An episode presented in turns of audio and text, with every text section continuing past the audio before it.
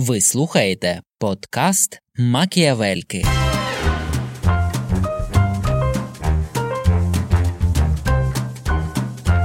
Я ж то думала, що треш-контент закінчився на Гурбангули і Гореті?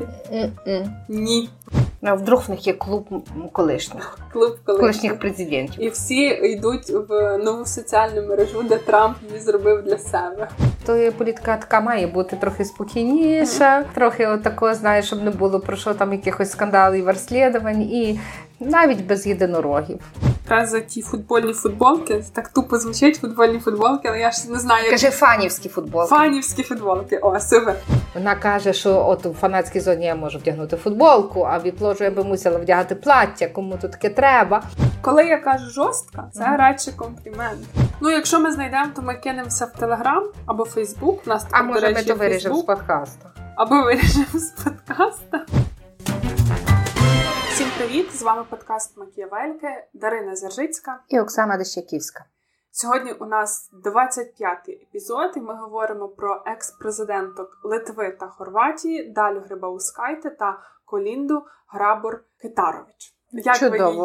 Як ви її називаєте? Китарович чи Китарович? Китарович. Мені здається, що так простіше. Не знаю, чи то добре і то, знаєш, цей термін. Я щось раз не слухала в транслейторі, як то правильно читається. Я послухала якийсь сюжет нашого телебачення, де її називали Китарович, тому я теж почала говорити, що вона Колінда Грабар-Китарович. Але, до речі, я ж люблю доготуватися, дивлячись відео, і на цей раз щось не було нічого такого, що мене зацікавило, а потім я подумала... А може це не те, що немає нічого, що зацікавлює, а може це просто в порівнянні з тими відео, які ми дивилися в підготовці до нашого попереднього епізоду про Гурбангули Бердимухамедова і династію Ким, то, мабуть, вже й нічого нас не зможе так вразити. Можливо, але, знаєш, може, то політика така має бути трохи спокійніша, трохи отако, знаєш, щоб не було про що там якихось скандалів, розслідувань і... Навіть без єдинорогів. Прикро. Ну, але з футболом. Цього разу буде з футболом. Так, точно. Окей, давайте якось переходити вже, мабуть, до суті, до наших героїнь. З кого почнемо? З Далі? Ти так багато говорила про Колінду, що я вирішила, що ми вже на ній зупиняємось. А, ну то зупиняємось на Колінді, я не проти. Знаєш, коли я там почала шукати про Колінду інформацію, теж хотілося трошки більше знайти, ніж просто біографічні дані. Але, напевно, все ж таки вартує почати з цих біографічних даних, і що мені так подобається і щодо неї, і щодо Далі. Це те, що вони обоє вихідці з дуже простих родин. Вона, Колінда, її батько мав магазинчик продавав м'ясо, а мама була домогосподарка, і вона виросла насправді в селі. І навіть коли вона вже там поступала вчитися, і то в неї була оця така вада, в неї була дуже діалектова селянська вимова. Вона багато працювала над тим в якийсь момент, щоб її позбутися, що зрештою їй дуже успішно вдалося. Ну і вона мала дуже просту мрію, дівчачу, таку, знаєш, селянську мрію. Вона хотіла стати стюардесою. Але потім якось так все закрутилося, поступила вона в університет, і вже в університеті, познайомившись зі своїм чоловіком, вона почала цікавитися більше політикою і, відповідно, придивлятися до тих всяких різних політичних штук, стала членкинею політичної партії, і на момент висунення вона була в опозиції, висунення в президенти, я маю на увазі, вона була в опозиції до діючої влади. Тільки зараз намагаюся згадати, якої партії демократичний союз. Так, демократичний союз. Хорватський демократичний союз. До речі, про її теж ХДС. Я зразу думала, чи то не про демократів християнських, але ні. Але за своєю ідеологією вони себе визначають як частково християнську демократичну партію. Але щодо походження самої Колінди, то крім того, що батьки мали м'ясний магазинчик в селі, в сусідньому селі ще була ферма, і коли Колінда почала працювати в НАТО, то вона жартувала про те, що вона єдина, хто працює в НАТО і вміє доїти корову. Угу. До речі, бо це НАТО ще було там теж елементом політичної кар'єри там. Так. І, до речі, про її мрію бути стюардесою я теж про це читала. І це для мене пояснило, чому вона дуже довгий час свою освіту зосереджувала на вивченні мов. Бо загалом варто теж відзначити, що Колінда ще в школі дуже добре вчилася, і коли їй було 17, це був період, коли Югославія якраз була в активній фазі таких тісних взаємин зі Сполученими Штатами Америки, було досить багато програм обмінів, і по одній з таких програм Колінда поїхала у США вчити англійську і іспанську. В регіоні Нью-Мексико вона тоді провела час. І бо я коли там перший раз читала біографію, то я трошки подивувалася, як вона так з мов перескочила на політику. Це, це для мене було досить неочевидно. А потім я прочитала, що там була мрія бути стюардесою, і я зрозуміла, що, мабуть, от як воно пов'язано. І щодо освіти, то я думаю, теж варто сказати, в всякому разі, я вбачаю певну схожість Колінди і Далі Грибаускайте в тому, що вони мають дуже серйозний освітній бекграунд. Більше того, вони обоє мали досвід певної наукової роботи, вони працювали над своїми, називаємо це, PhD-тезами, я не знаю, дисертаціями. Даля захистилася, і мені здається, що Колінда теж. Мені теж здається, що вони обидві захистилися, але, повертаючись ще ніби до початку політичної кар'єри Колінди, то, як я вже казала, вона вчила англійську і іспанську в Штатах, потім повернулася, вчилася у Загребі, теж вчила англійську та іспанську мови та літератури. Тоді ж вона захоплюється політикою, починає працювати в Міністерстві науки та техніки, де вона відповідає за міжнародну співпрацю. А потім в науки технологій. В мене написано, що це міністерство так називає техніки. Науки і технології, так. Але потім вона переходить і в якості радника в Міністерство закордонних справ в Хорватії. А далі вона працює в департаменті Міністерства закордонних справ, головою відділу північноамериканського. Там вона і вже стає так само працівників одного з працівників офісів посольства в Канаді. І тоді теж, там теж кажуть, що це серйозно вплинуло на її ті навички, зокрема в просуванні в Хорватії і планів Хорватії щодо вступу в НАТО і Європейський Союз. Потім вона повертається назад і обирається до парламенту. А ви знаєте історію про те, як вона повернулася назад? Бо там теж була досить непроста ситуація. Вона ніби починала свою кар'єру в внутрішніх відомствах, які відповідали за міжнародну політику, міжнародну співпрацю, міжнародне представництво. Потім її скеровують працювати в посольстві Канади і скеровують її, тому що тоді якраз партія, як членкиною якої вона була, мала парламентську більшість. І, відповідно, позиції одні твої, коли ти є представницею партії, яка там сформувала уряд. Потім проходять вибори, змінюється партія, яка формує уряд, і всі, хто були призначені на високі позиції попередниками, так як до нас це звикли говорити, тим висилають указ про те, що ці люди мусять повернутися. Колінда спочатку відмовилась повертатись, вона в той час була вагітна. Власне, мала плани такі, що вона буде народжувати в Канаді. В неї вже все було там організовано. І вона відмовилась спочатку повертатися, але зрештою на неї почали тиснути, уряд почав тиснути, і вона вимушена була повернутися. Я так розумію, що десь в той період вона трохи в лікарні перебувала. І в лікарні вона заповнила аплікацію на участь у Фулбрайтівській програмі. І, власне, народивши дитину, поїхала ще вчитися у Штати, а повернувшись до Хорватії після навчання, вона вперше була обрана до хорватського парламенту. Бачиш, так цікаво, в неї були, насправді, в неї було досить, незважаючи на те, що вона з такої простої родини, тим не менше вона не втрачала можливості, і можливості в неї були. Чи той Фулбрайт вчитися, чи там ще, чи знову ж таки поїхати працювати. Вона собі... вона точно знала, що хотіла. Працюючи, будучи в парламенті, потім вона знову йде в уряд, і в уряді вона відповідає, стає міністром закордонних справ, і вона відповідає за роботу, власне, за напрямок євроінтеграції та вступу в НАТО своєї країни. Вона і вже коли потім, це було в 2000... Так. А потім вона вперше стає жінкою, яка є заступником генерального секретаря НАТО. Правильно? Але до того вона ще була посолкою в США. Це теж дуже важливий факт. Тому вона в 2008 році її призначили бути посолкою США. Бути посолкою Хорватії в США. Якраз тоді Джордж Буш ще був президентом, є їхні спільні фотографії. В 2010 році трапився скандал. Не знаєте того? Ні, не чула. О, це дуже цікаво. Скандал трапився не стільки з нею, як з її чоловіком. Тому що було зафіксовано, що він користувався службовим автомобілем в особистих цілях. Як це було зафіксовано? Виявляється, в посольстві працював охоронець, який слідкував за Коліндою і за її сім'єю. І він злив всю ту інформацію в публічний доступ. Був скандал. А він наше слідкував? Ну... В особистих цілях заробити хотів? Я думаю... Чи він, може, шпигун чийсь був?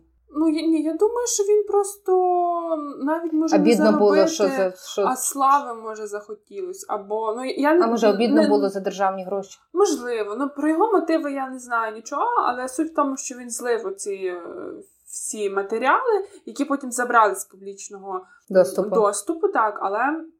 Скандал, по-перше, мав розголос публічний. По-друге, відразу було розпочато розслідування, два розслідування. Перше за фактом користування державним майном в особистих цілях щодо Колінди та її сім'ї.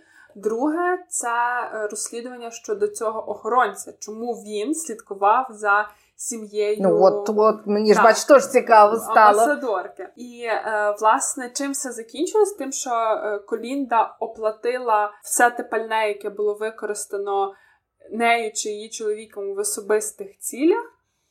Це так зам'яли, а цього чоловіка звільнили, тому що він фактично порушив закон. І що сказала, як це прокоментувала Колінда? Вона сказала, що як посолка я працюю 24 години в добу, і дуже важко розділити, коли в мене професійна справа, а коли в мене особиста справа. Після того, власне, вона почала працювати вже в НАТО.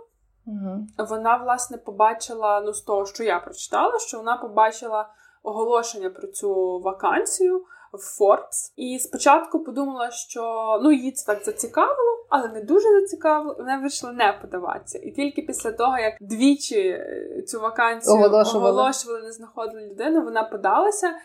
І був ще такий теж момент, що вона не дуже гарно, ну, кажуть, що вона не дуже гарно пішла з позиції посолки. В чому некрасивість ситуації? В тому, що вона начебто завчасно не сповістила прем'єр-міністерку.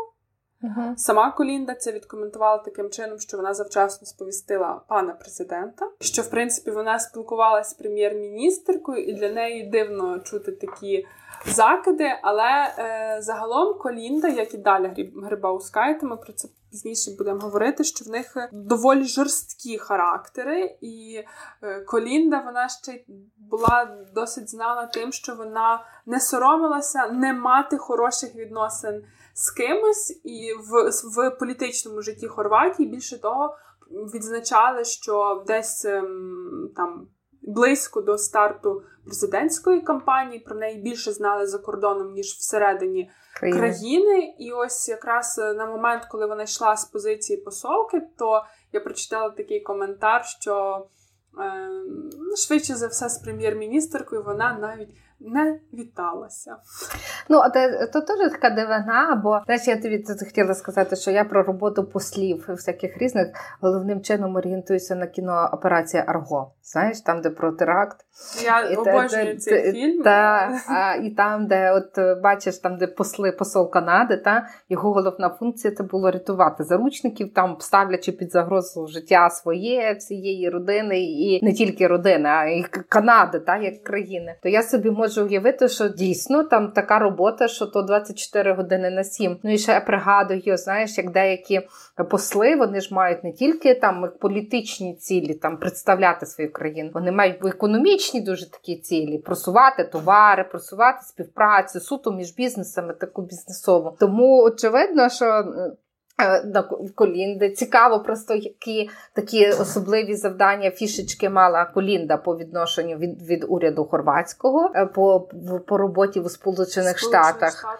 Я можу тільки припустити, що оскільки вона коли стала президенткою, то дуже з позитивного боку відзначали те, що її робота в Сполучених Штатах Америки залишила низку дуже солідних зв'язків з політиками і політикинями американськими. І, власне, в ній, як в політичній фігурі, було велике зацікавлення як з хорватського боку і з боку Європейського Союзу, так і з американського, бо вона вміла наводити ці мости, зокрема, щодо питання газової незалежності Європи, ну, а точніше, скорочення газової залежності Європи від Росії. Якраз за президентства Колінди було побудовано на острові Кирк СПГ-термінал. СПГ-термінал – це така конструкція, яка дозволяє скраплений газ назад... Збагачувати. Регазувати. Я так наскільки розумію, що він в скрапленому стані поступає зі Штатів на цей острів Кирк. І на цій СПГ-терміналі, це дуже велика конструкція, він назад перетворюється в газ. Але я не дуже сильна в фізиці, тому це не точно. Як зрозуміла, так переказала.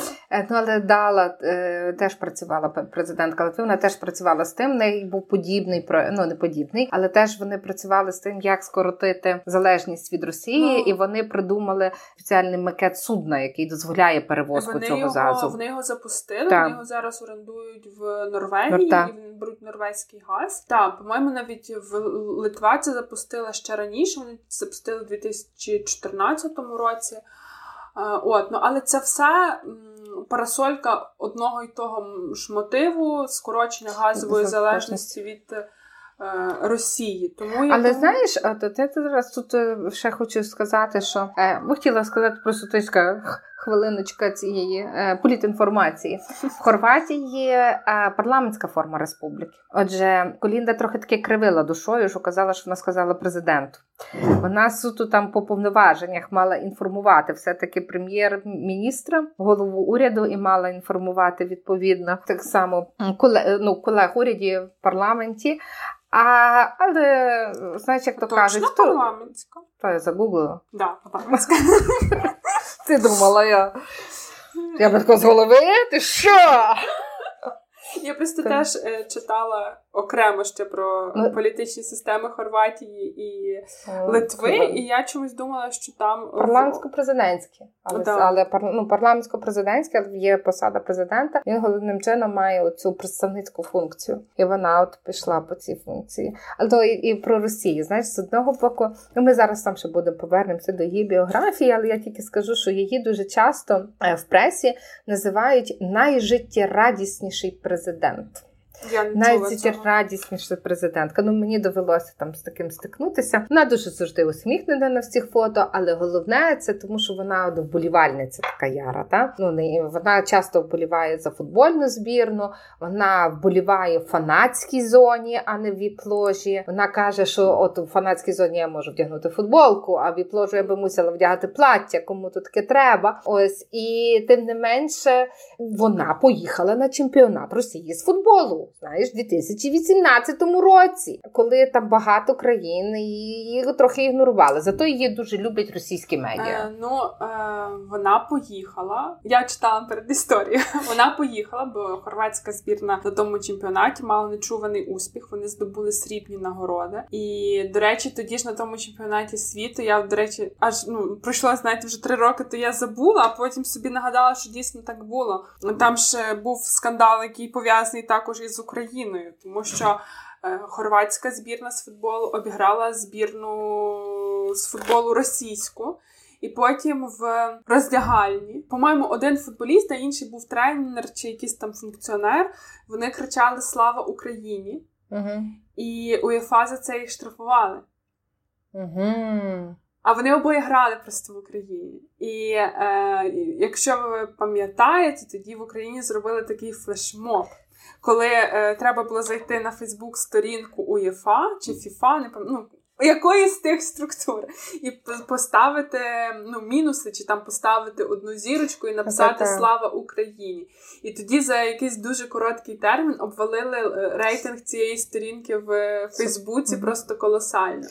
Так, було таке було. Вона полетіла на той чемпіонат, але вона полетіла економ-класом. Дійсно, вона там була в ложі, футболці, потім зайшла в роздягальню прямо після матчу, що теж багато медіа на це звернуло увагу. І мені сподобалася одна стаття, яка якраз аналізувала те, що їй в цьому моменті життєрадісності, простоти, так, і вміння йти на контакт, її тоді порівнювали з Папою Франциском, тому що вона теж є католичкою. Стаття, вона мала такий меседж, що Папа Римський, Франциск, він має вибір. Він може вдягати лакшері червоні черевики, які до нього вдягали Папа Римський. Може вдягати дорогі прикраси, може літати бізнес-класом чи власним літаком. Він не перестане бути Папою Римським. Вона ж вибору немає, тому що їй це може вартувати, наприклад, не переобрання. Забігаючи наперед, її не переобрали в 2020 році.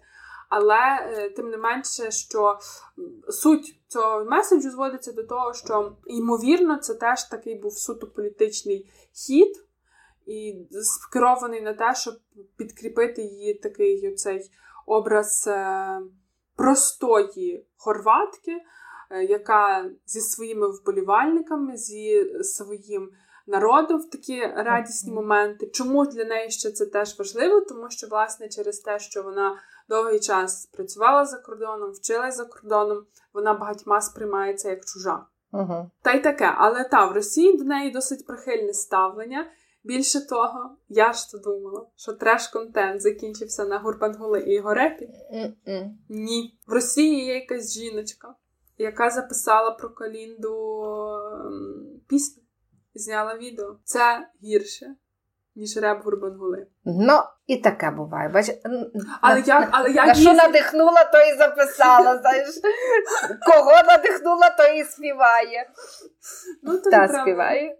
Ну, але тим не менше, я бачила, ти згадала, що її не переобрали на другий термін, то я там теж, коли там готувалася, то шукала інформацію, то натрапила на деякі чатики, що хорвати нічого не розуміють, треба було, мовляв, обирати, все одно жить хорошо, але не забуваємо, що все-таки це з більшою мірою парламентська форма, і, очевидно, залежить більше від уряду, але і очевидно, що є демократія, і добре, що обирають, і є зміна цієї влади. Ну, але тут ще, знаєш, скажемо про Колінду те, що, незважаючи на те, що вона і працювала з НАТО, і виступає за зменшення залежності від НАТО, вона теж вважає, що сваритися з Росією не дуже треба, що треба якось зберігати цей баланс. Скажімо так, вона в їхній партії, яку вона представляє, вона там має елементи все-таки такої консервативної політики. Mm-hmm. І можливо, і це теж суто навіть цей політичний момент, він вплинув на те, що її не переобирали.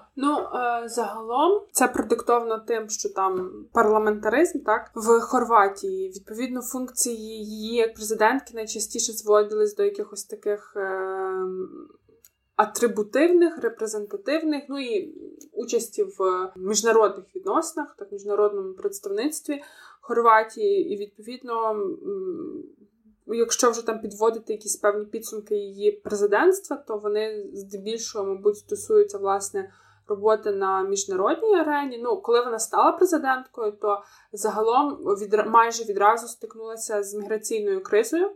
Тоді через, вже теж ми говорили про це в епізоді про Орбана та Нетаньяху, про те, що Угорщина побудувала стіну Сербії, відповідно, в один момент до Хорватії заїхало 21 тисяча мігрантів, потім ця цифра збільшилась до 39 тисяч. Зрозуміло, що це теж треба було розрулювати. В тому самому 2015 році відбулись парламентські вибори, після яких дуже довго не могли сформувати партії, які пройшли до парламенту уряд, і вона на них натиснула. Вона сказала, якщо ви за 24 години не називаєте мені ім'я прем'єр-міністра, то я формую уряд сама, в них є в законодавстві можливість сформувати непартійний уряд.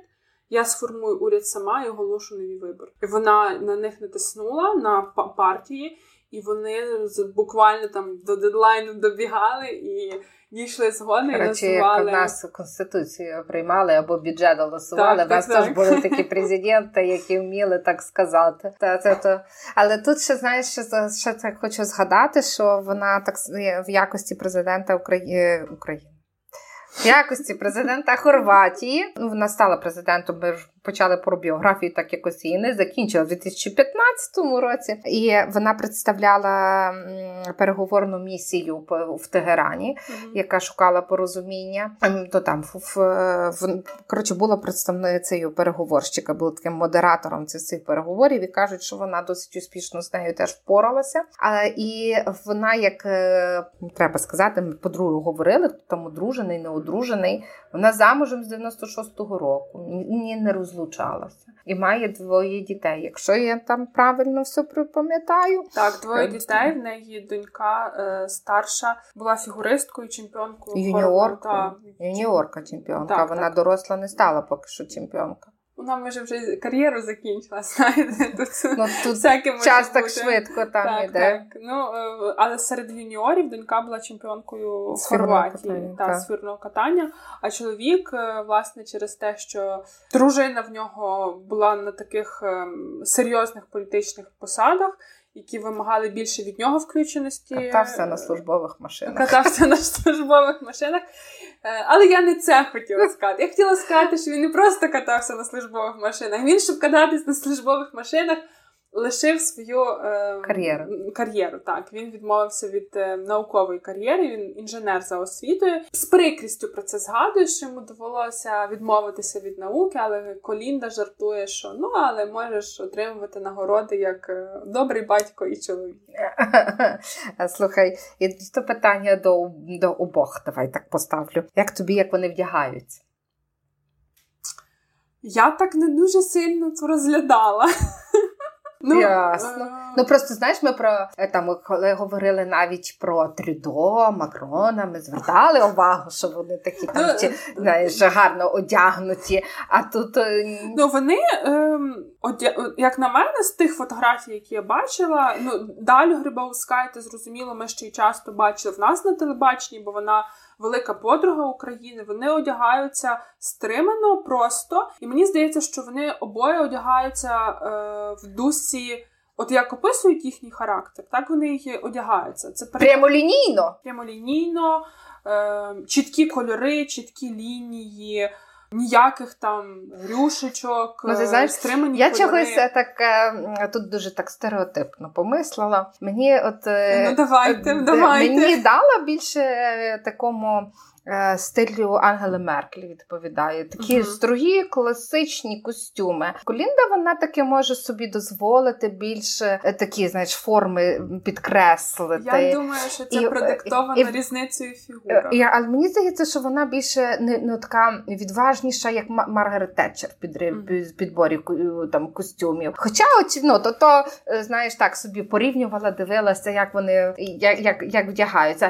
Понятно, в Колінди там гарна фігура, там теж був такий псевдоскандал з тим пов'язаний, бо одна американська акторка друкувала свою фото в бікіні, а вона дуже схожа була на президентку, і президентку звинувачували занадто відкритому бікіні, але потім з'ясувалося, що то не вона, і опублікували фото в бікіні президентки. Воно було не відкрите, але все одно всі довго сперечалися, в яких то ж купальниках має фотографуватися пані президент. То була така дискусія. Але за одяг я скажу, наприклад, ми там про Макрона говорили, про Трюдо говорили, дійсно, щодо цього. Я насправді ще так, чому важко мені про це зараз відразу сказати, бо переважно я дивилась фотографії якраз там, де вона в тих футбольних футболка. А я дивилася в її фото з різних прийомчиків. І в її таких, знаєш, рожевих платячках. І зелененькі в неї є. Але зелененькі такого оливкового кольору. І мені здалося воно таким, знаєш, можна було більш цікавіше, скажімо так, плаття підібрати. Але в цілому, гарно одягалися. Гарно, я без претензій. зараз як пасує президентка. Ну, до речі, ще хотіла за ті футбольні футболки. Так тупо звучить футбольні футболки, але я ж не знаю. Каже, фанівські футболки. Фанівські футболки. О, супер. І там ж є фотографія, де я так розумію, що то вже, мабуть, на фіналі вона йшла за руку з Макроном. І то, знаєте, теж так було, бо він, як завжди, в костюмчику, на всі гудзики, і вона білі штани, футболка в кольорах у тих таких збірної. Національних та збірної. Ну, і це, знаєте, це теж мало свій результат, бо от який я прочитала факт. Це те, що її відвідування чемпіонату світу з футболу, що спричинило, що вона, її особа, була на 25% більше в фокусі медіа, ніж будь-хто зі збірної. Ну, вони грали, а вона, коротше... А вона просто появилась і все.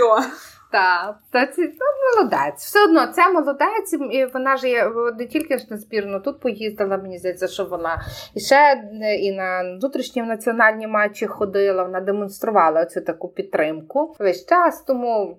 Добре, я не засуджую, що вона могла втратити. Я подивилася на платячка. Я таки не зміню свою думку. Я думаю, що вона теж одягається власне в руслі свого характеру, і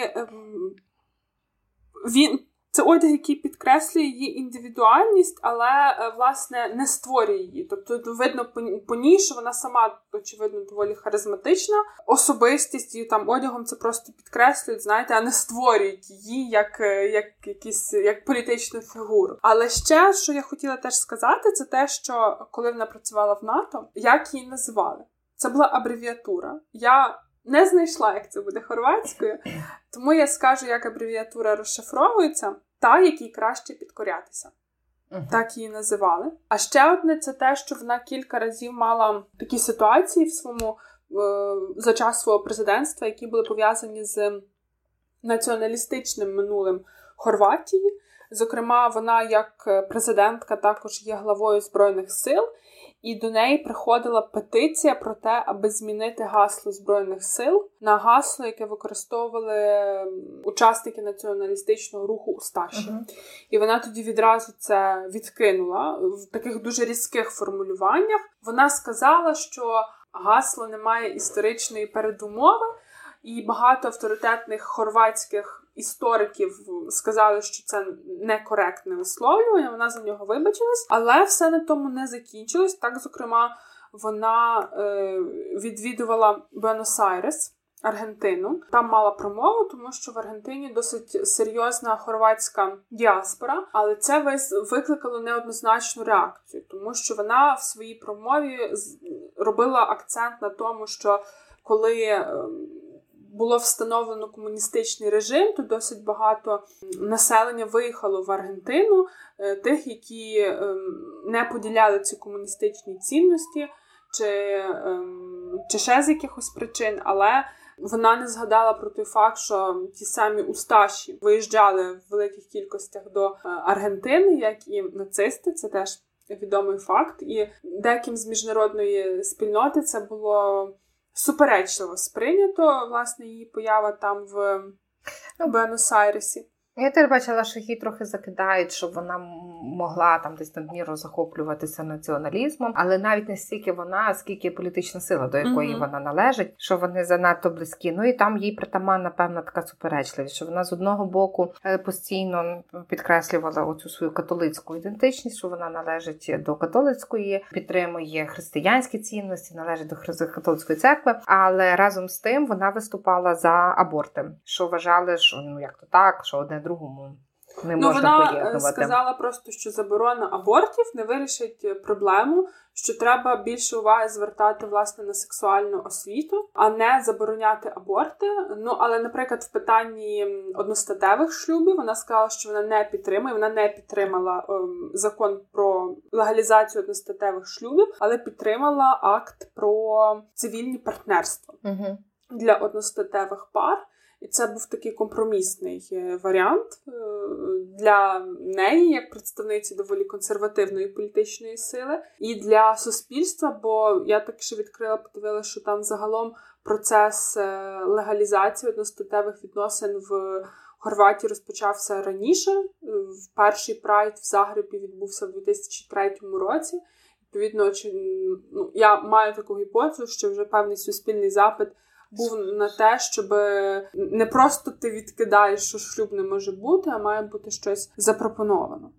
Але так, вона завжди наголошує, що вона католичка, вона мала зустріч з Папою Римським, і до нього вона теж прийшла з футболкою. До всіх ходить футболка. Я буду говорити сьогодні футболка футбольна, і я сподіваюся, що всі зрозуміють, що я маю на увазі. Вона і до Путіна, і до Трампа теж дарила футболки. До речі, я таке читала, що Трамп її поважає.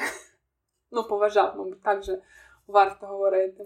А вдруг в них є клуб колишніх президентів. І всі йдуть в нову соціальну мережу, де Трамп її зробив для себе.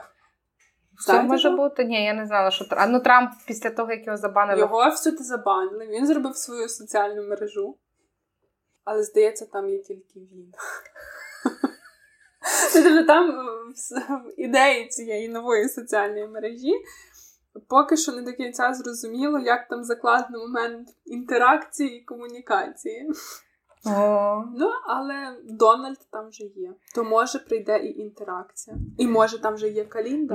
Знаєте, чому я її постійно називаю Колінда, а не Колінда? Тому що Колінда це є персонажка в серіалі Good Wife. Ми колись його радили.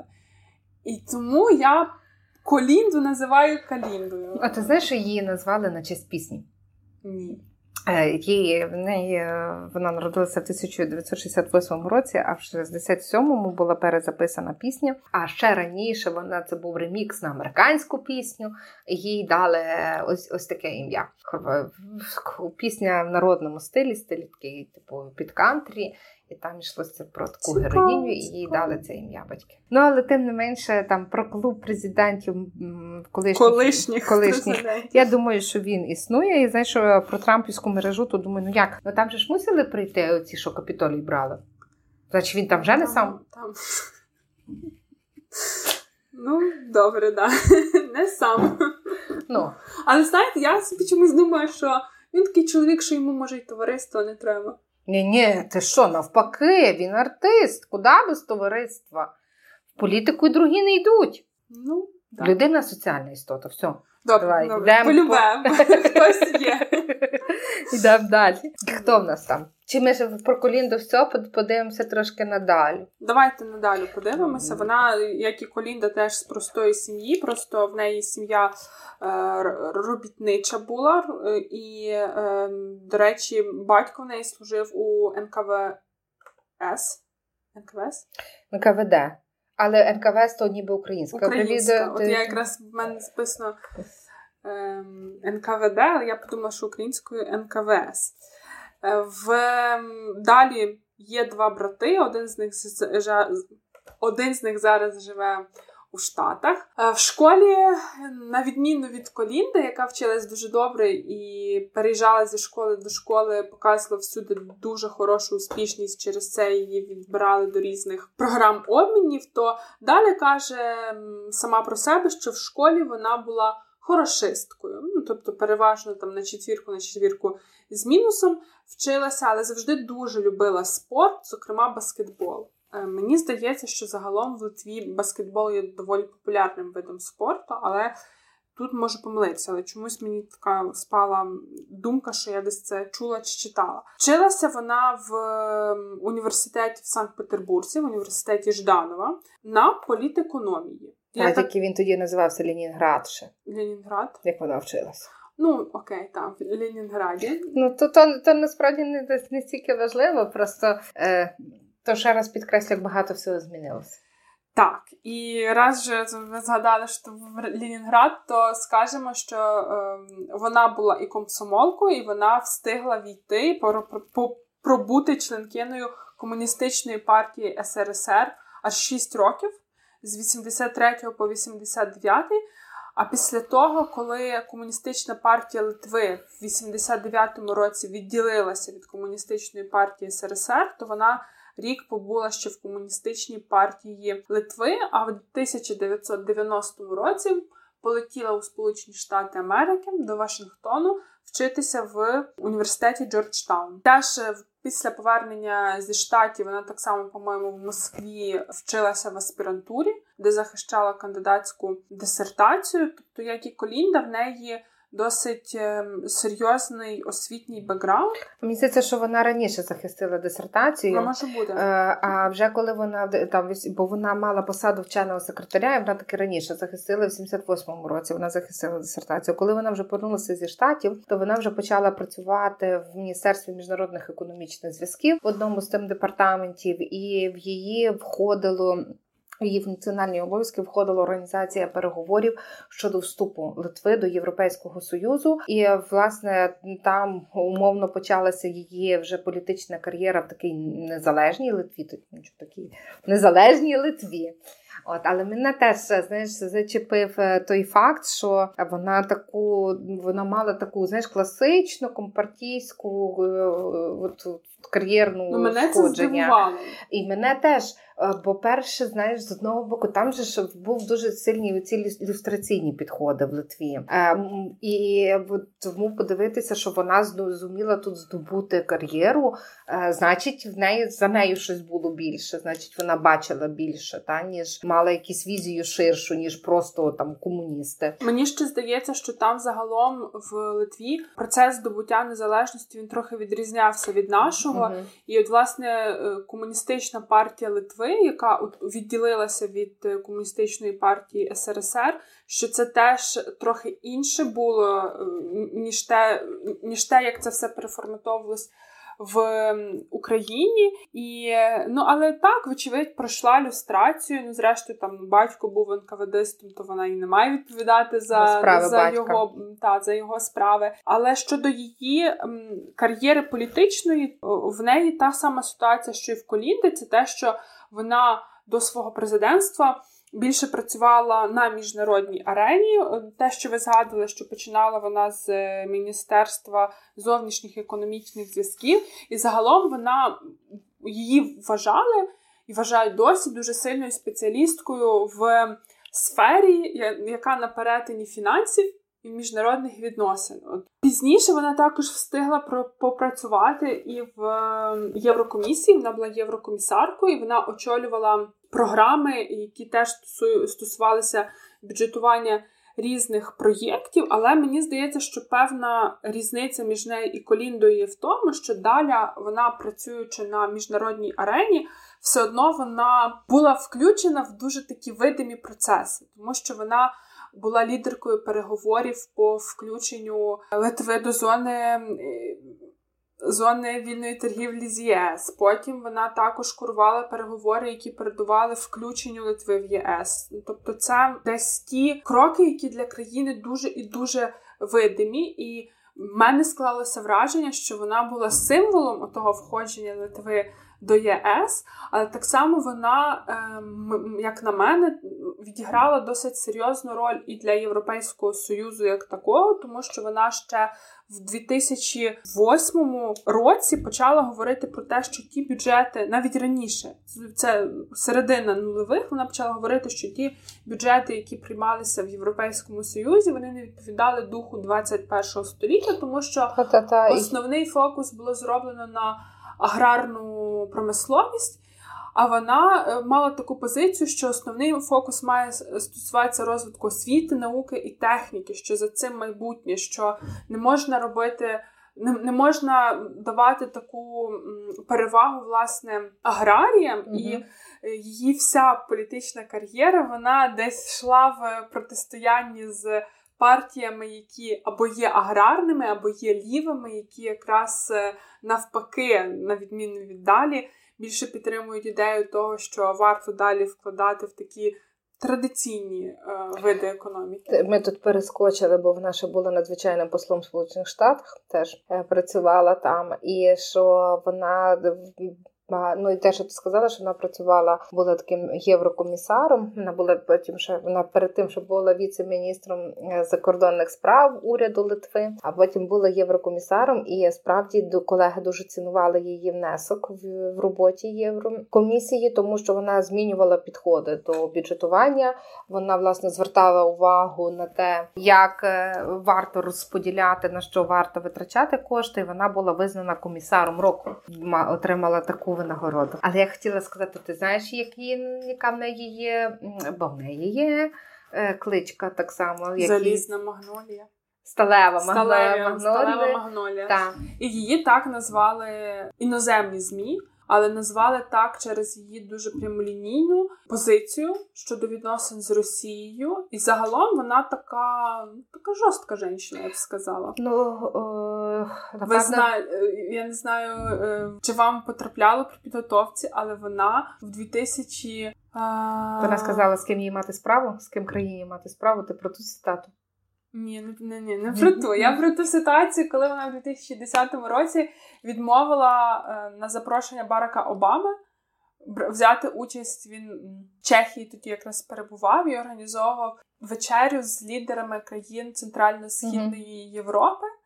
І вона відмовилась приходити на ту вечерю, бо до того, власне, як Обама став президентом, то він дещо визначив таким чином напрямок зовнішньої політики, що він там хотів трошки перезарядити відносини з Росією, країни Балтії вже якби відійшли на задній план, і вона дуже чітко постійно наголошувала на тому, що так бути не може, що це хибна політика, що до голосу балтійських держав не дослухаються, і тому відмовилась від тієї зустрічі, бо а який сенс в ній?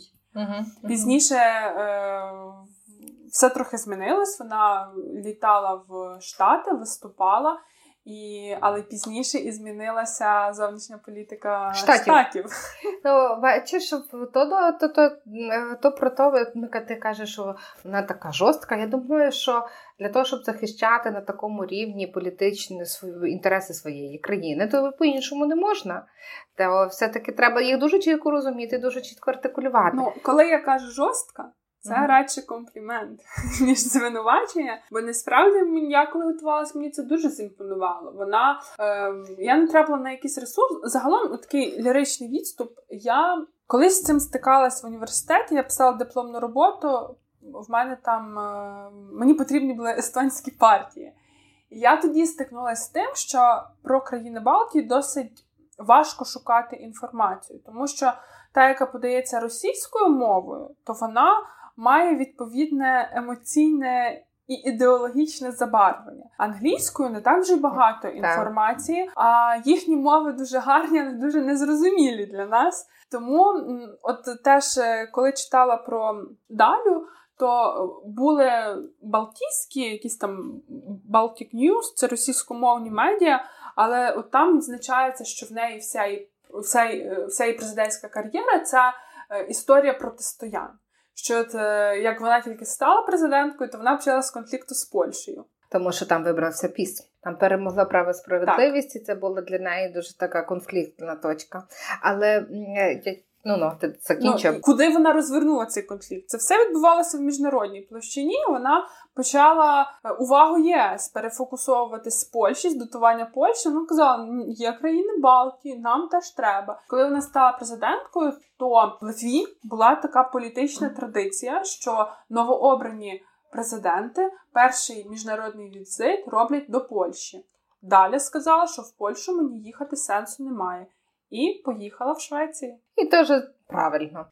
Я хотіла сказати про цю цитату, теж яка вважають, що вона є прямолінійною, але тут вона говорила про те, що нема чого в нашій країні знатися з якимись злиднями. Я зараз дуже утрую, не пам'ятаю точно перекладу, але якесь таке слово. Нам треба дружити з нашими західними партнерами. І тоді образилася дуже Україна, бо це стосувалося і нас, як країн такого, які не мають членства в Європі. в Європі, не мають плану.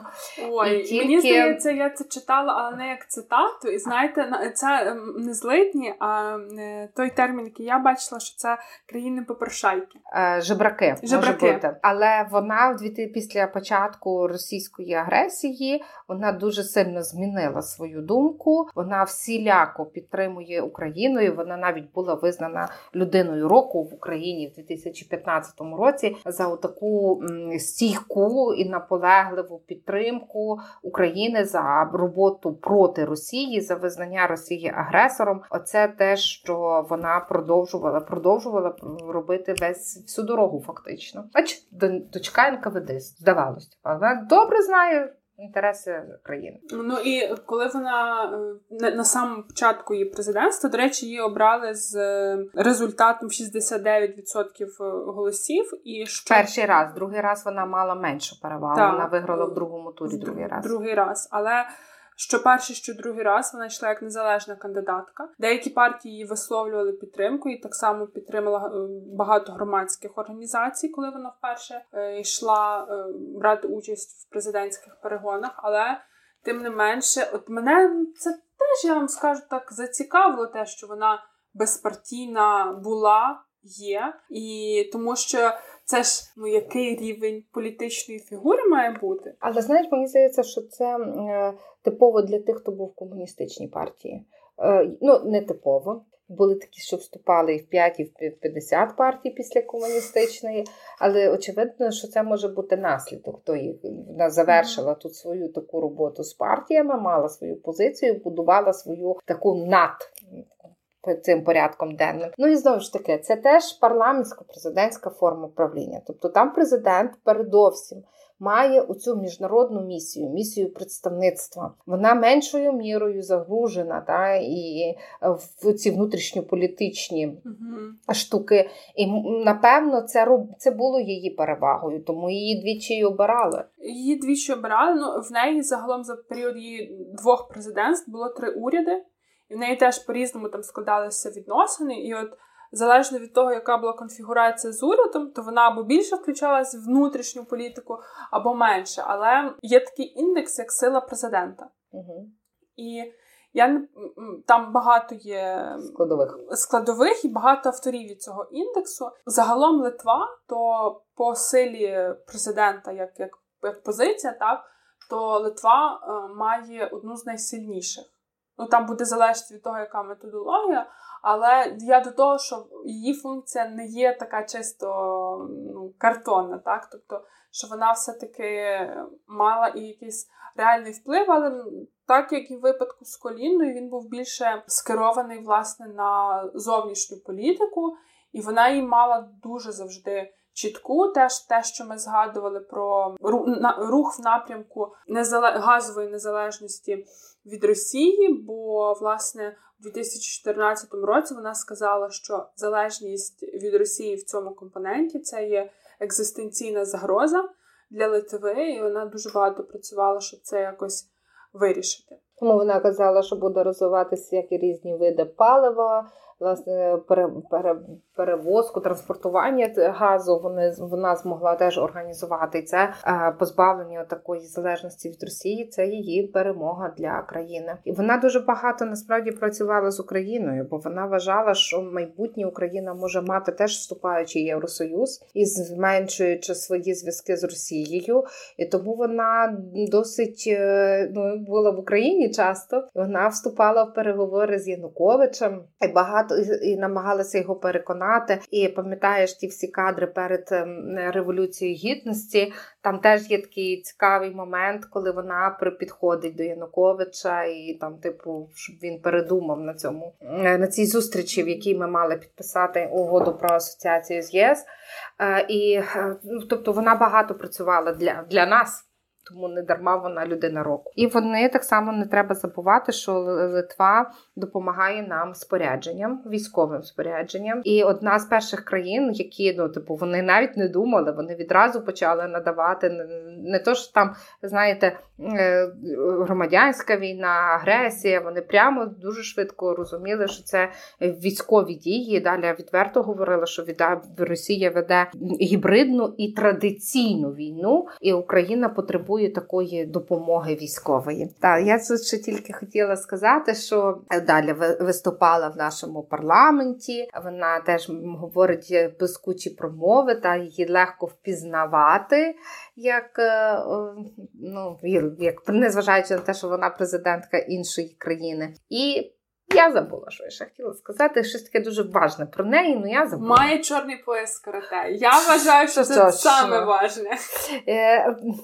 Я згадала, що я хотіла сказати, що дуже є прикольна фотка є прикольна, як Даля зустрічалася з урядом з Януковичем і з урядом Азарова. І то таке, знаєш, така чорні чоловіки. І вона така, знаєш, і то так дивишся і думаєш, що таких урядів насправді, в країнах світу вже немає таких, що там чорна стіна монохромні з клерків з таких стоїть, але ця фотка мене так теж зачепила. Це теж про те, що це теж про те саме, що є Петербург раніше був Ленінградом, що світ міняється. Так. Що зараз нам дуже важко уявити дійсно такий монохромний уряд, але про неї ще хотіла сказати, ви згадали, що в неї дуже впізнавані промови. Дійсно так, погоджуюсь, але кажуть, що довгих розмов вона дуже не любить, і, власне, тому вона дозволяє собі не приймати запрошення від Обами, якщо вона розуміє, що це буде довга розмова, яка ні до чого не призводить, що вона любить чітко розставляти всі точки над «і», чітко розуміти, як все буде закінчуватись і так далі, і тому подібне. І є питання з тим, яке в неї буде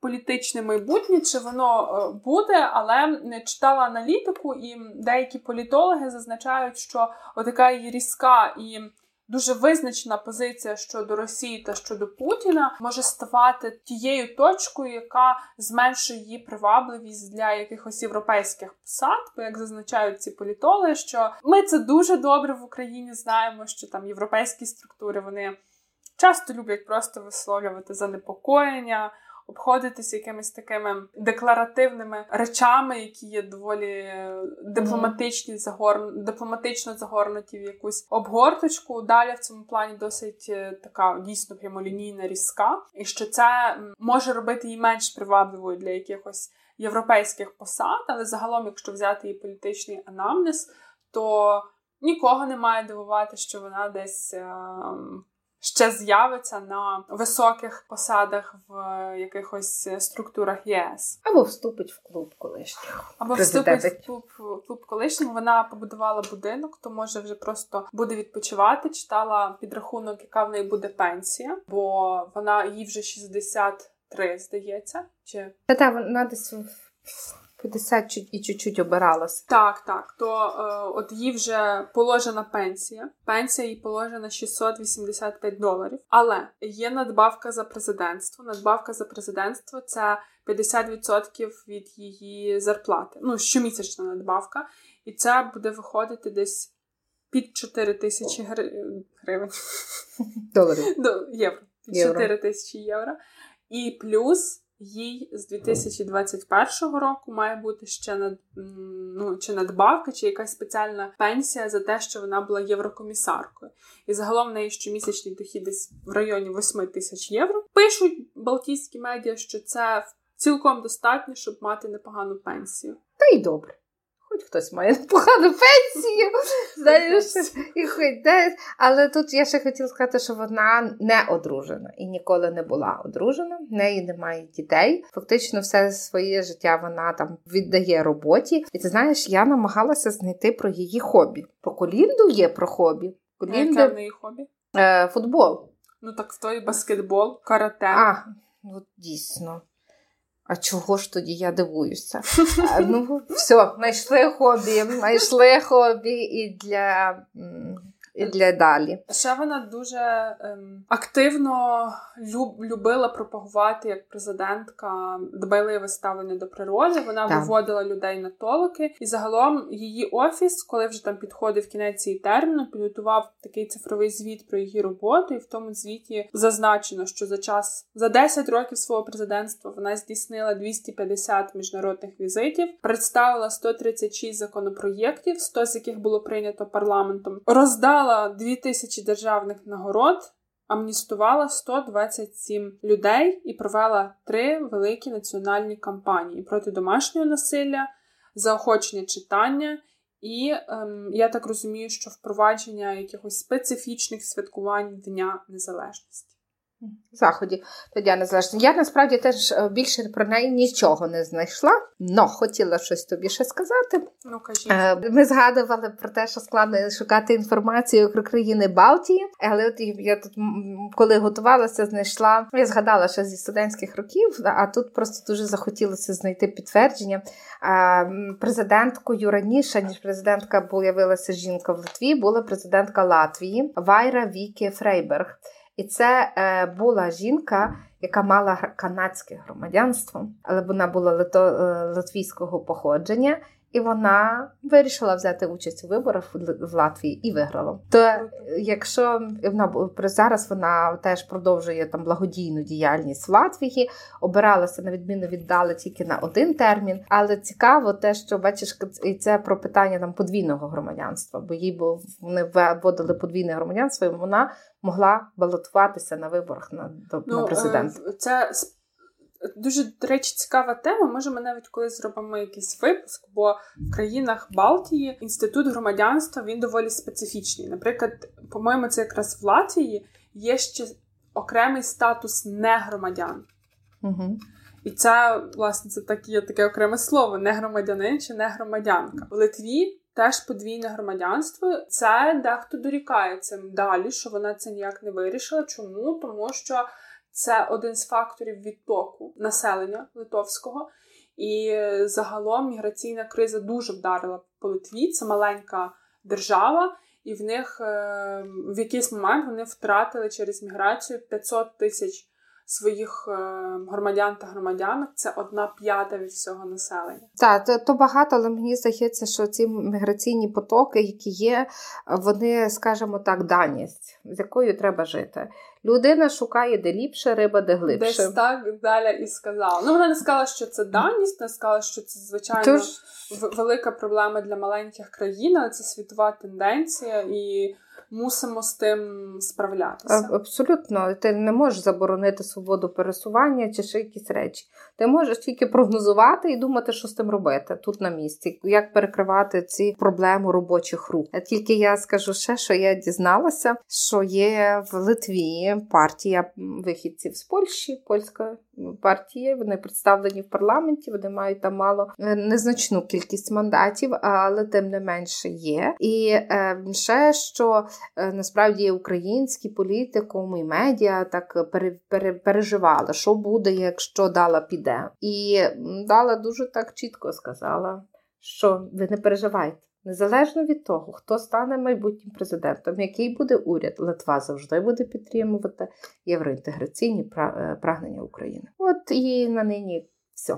Але давайте ще скажемо, що рівень довіри до неї по закінченню президентства на рівні 55%. Це дуже-дуже високо. І незадоволені є 2 суспільні групи. Польська меншина і російська. Зато вона казала, що треба працювати з країнами Західної Європи. Очевидно, і це теж могло не подобатися тим меншинам. Бо з їхніми країнами якраз зв'язки трошки рвалися. Добре, слухайте нас на платформах Apple Podcast, Google Podcast і Megogo. І SoundCloud. І SoundCloud, там, де я слухаю. І слухайте, читайте нас у Фейсбуку, шукайте нас в Телеграмі і па-па. Па-па.